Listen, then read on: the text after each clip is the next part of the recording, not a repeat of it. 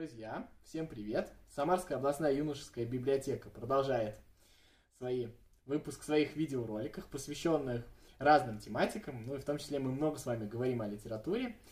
Меня зовут Федор Замыцкий, и сегодня я не один, сегодня со мной вот мой прекрасный друг Михаил, посмотрите, какой он замечательный. В общем, мы сегодня с ним вам расскажем интересные вещи. Если вы помните, в последнем видео-подкасте, посвященном юбилярам августа, так скажем, книгам, писателям, а, мы немножечко опустили тему братьев Стругацких, потому что я вам пообещал отдельный ролик про творчество Стругацких, и сегодня я выполняю свое обещание. На самом деле, сегодня 28 августа 2020 года, возможно, вы этот ролик будете смотреть позже, но, кстати, это в любом случае не повод не поставить лайк и не оставить комментарий. А, нам всегда будет приятно, а вам не сложно, я думаю. Вот, сегодня 28 августа 2020 года, а, юбилей, исполнилось бы 20, что я говорю, 95 лет Аркадию Натановичу Стругацкому, это старшему из братьев Стругацких. А, на самом деле, говорить об одном из братьев, когда, в общем-то, творили оба, достаточно сложно. Да и я, наверное, не буду брать на себя такую смелость, оценивать там вклад одного, вклад другого. Это достаточно сложно. Наверное, это сделают литераторы попрофессиональнее меня. Я попытаюсь через э, наверное, вспоминая чуть чаще Аркадия, все-таки поговорить об основных вехах, и даже не о вехах, а о основном таком интеллектуальном вкладе, об основных мыслях а, именно в творчестве братьев Стругацких, которые, мне кажется, ценны даже сейчас, и которые они, наверное, принесли а, через литературу, так скажем, в наше общество. Вообще, Аркадий Натанович родился в 25 году а, в Батуми, в грузинском городе, а в возрасте 9 лет они с семьей уже тогда с младшим братом Борисом, который родился в 1933 году, а, переехали в Ленинград. А, ну, естественно, в общем-то, Аркадий Натанович попал на войну, а, служил там, писал какие-то рассказы. Достаточно он, кстати, написал какое-то количество индивидуальных рассказов, но они все, в общем-то, прошли мимо нашего взора. Они все не стали популярны, так же, как и у Бориса Натановича. В общем-то, это тот случай, когда когда дво, два брата объединялись, получалось гораздо интереснее, талантливее, ну и, в общем-то, так и получилось то, что мы с вами знаем. Вот, писал он во время войны, но, естественно, ничего из этого не осталось. А после этого учился а, в институте на переводчика. А, после они с братом переводили английскую литературу, японскую литературу, даже существует Э, такой, такое мнение, что именно братья Стругацкие познакомили советского читателя с японской литературой. Но я думаю, что это нас сейчас в меньшей степени интересует. В Википедии, в Википедии вы сможете подробнее посмотреть биографию.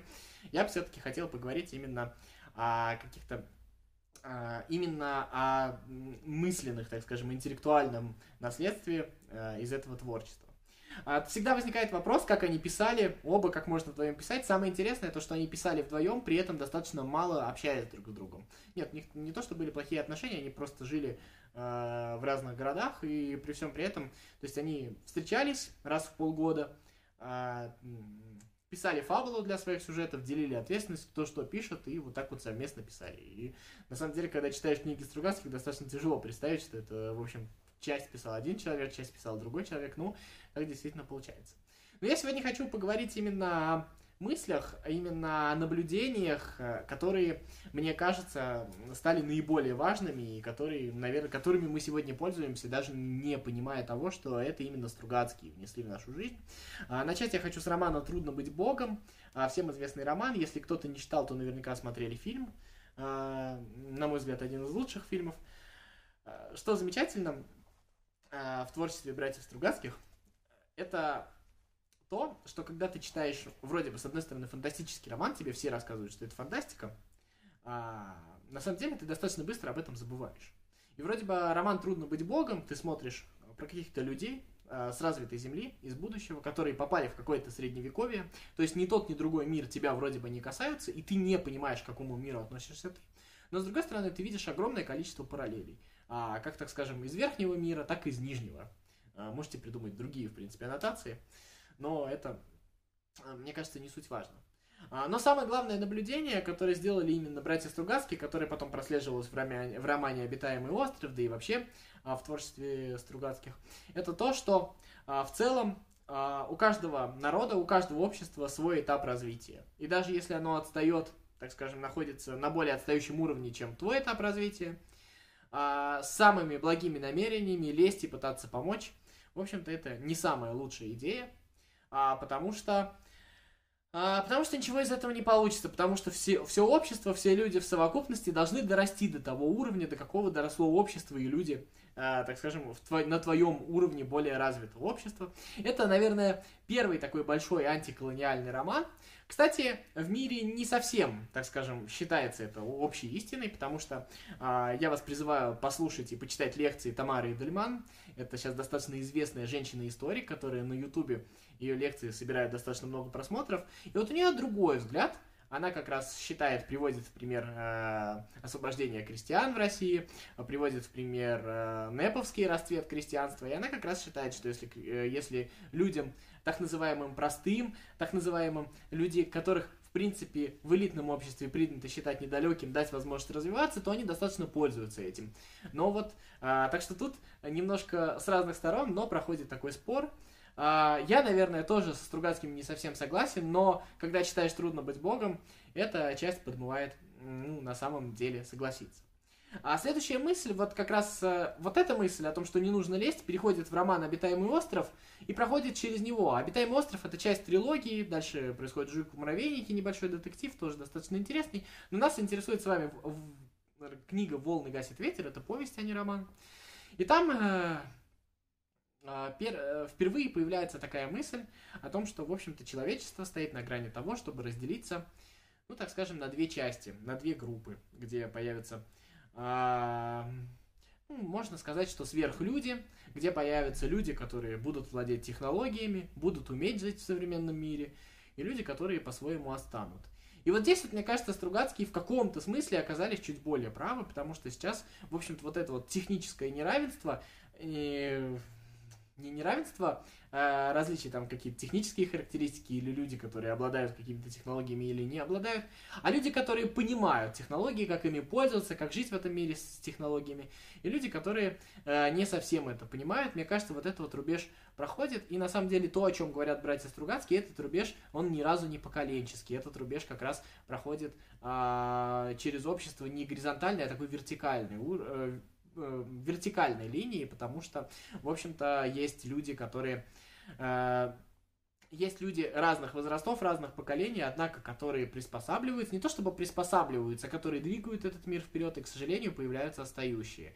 И вот, на самом деле, э, братья Стругацкие, по своему убеждению, они социалисты, и, в общем-то, они сторонники равенства, но тут, в данном случае, мне кажется, они сами себя немножечко опровергают, потому что вот их писательское наблюдение приводит, к сожалению, к тому, что а, мир набрал такую высокую скорость развития, что не все люди смогут за этим успеть.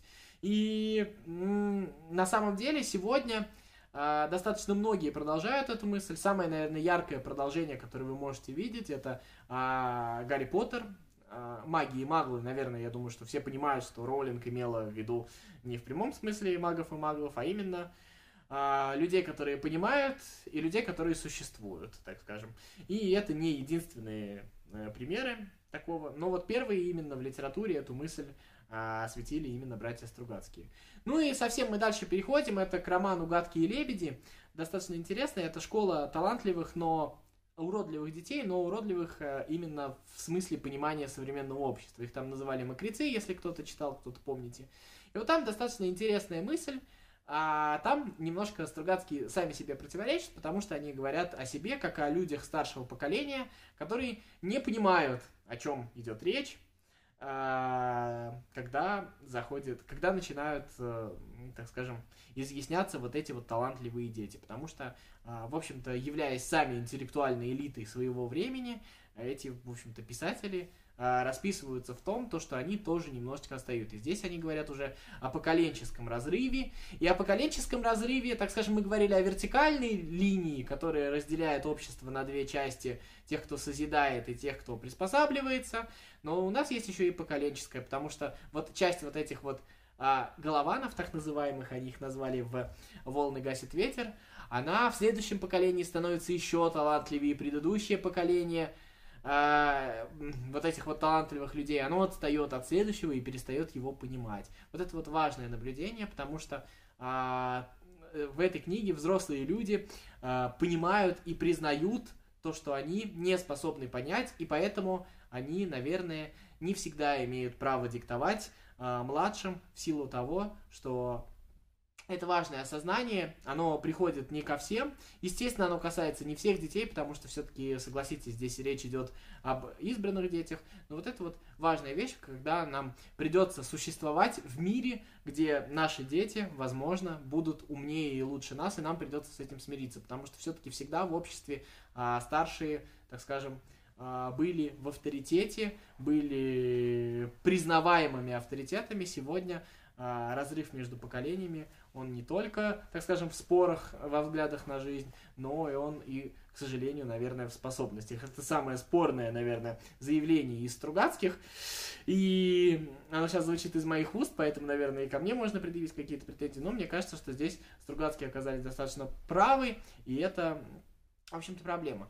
А, вот это вот самые, наверное, главные мысли, на мой взгляд, которые оставили нам братья Стругацкие. Есть еще а, прекрасная мысль из а, повести «Далекая радуга», это одна из ранних повестей Стругацких, которая заключается в том, что в бессмертии нет ничего прекрасного, все, что тебе дает бессмертие, это возможность э, видеть, как умирают твои близкие, поэтому не стремись к этому. А, свой отрезок, какой он есть, в общем, надо максимально наполнить, а не увели... надо заниматься не увеличением продолжительности своего отрезка, а наполнением своего отрезка такого, какой он есть. Мне кажется, это тоже достаточно важная мысль, но она чуть более простая, и я не уверен, что Стругацкие именно э, первые сказали об этом.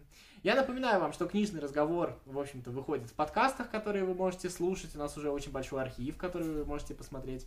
У нас также будет в сентябре э, выпуск про юбиляров. Напоминаю, что вы можете слушать «Хороший капитал». Это то, где я рассказываю об экономике.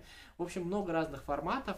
А сегодня за камерой у нас Виктор Левин, я его благодарю, огромное ему спасибо.